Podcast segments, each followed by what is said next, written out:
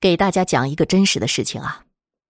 零八年的时候，我在众安居上班，卖洁具和瓷砖的公司。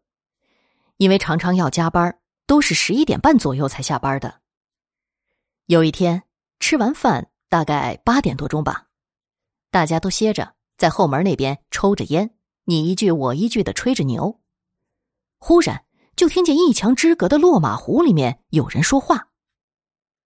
落马湖公园现在就是个臭水泡子，白天都没人去，更何况是这大半夜的。我们都愣了，都不出声，想听听，但是又没声音了。我们几个抽完烟，都进去干活去了。但是我们心里都清楚，听到了那个声音了。众安居的后门是倒垃圾的地方，我和我的同事去倒垃圾。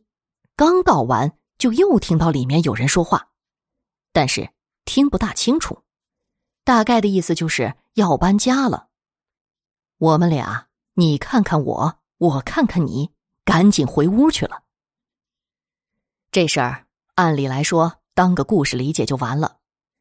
结果两个月以后，落马湖规划重修，在湖底挖出几十具尸体。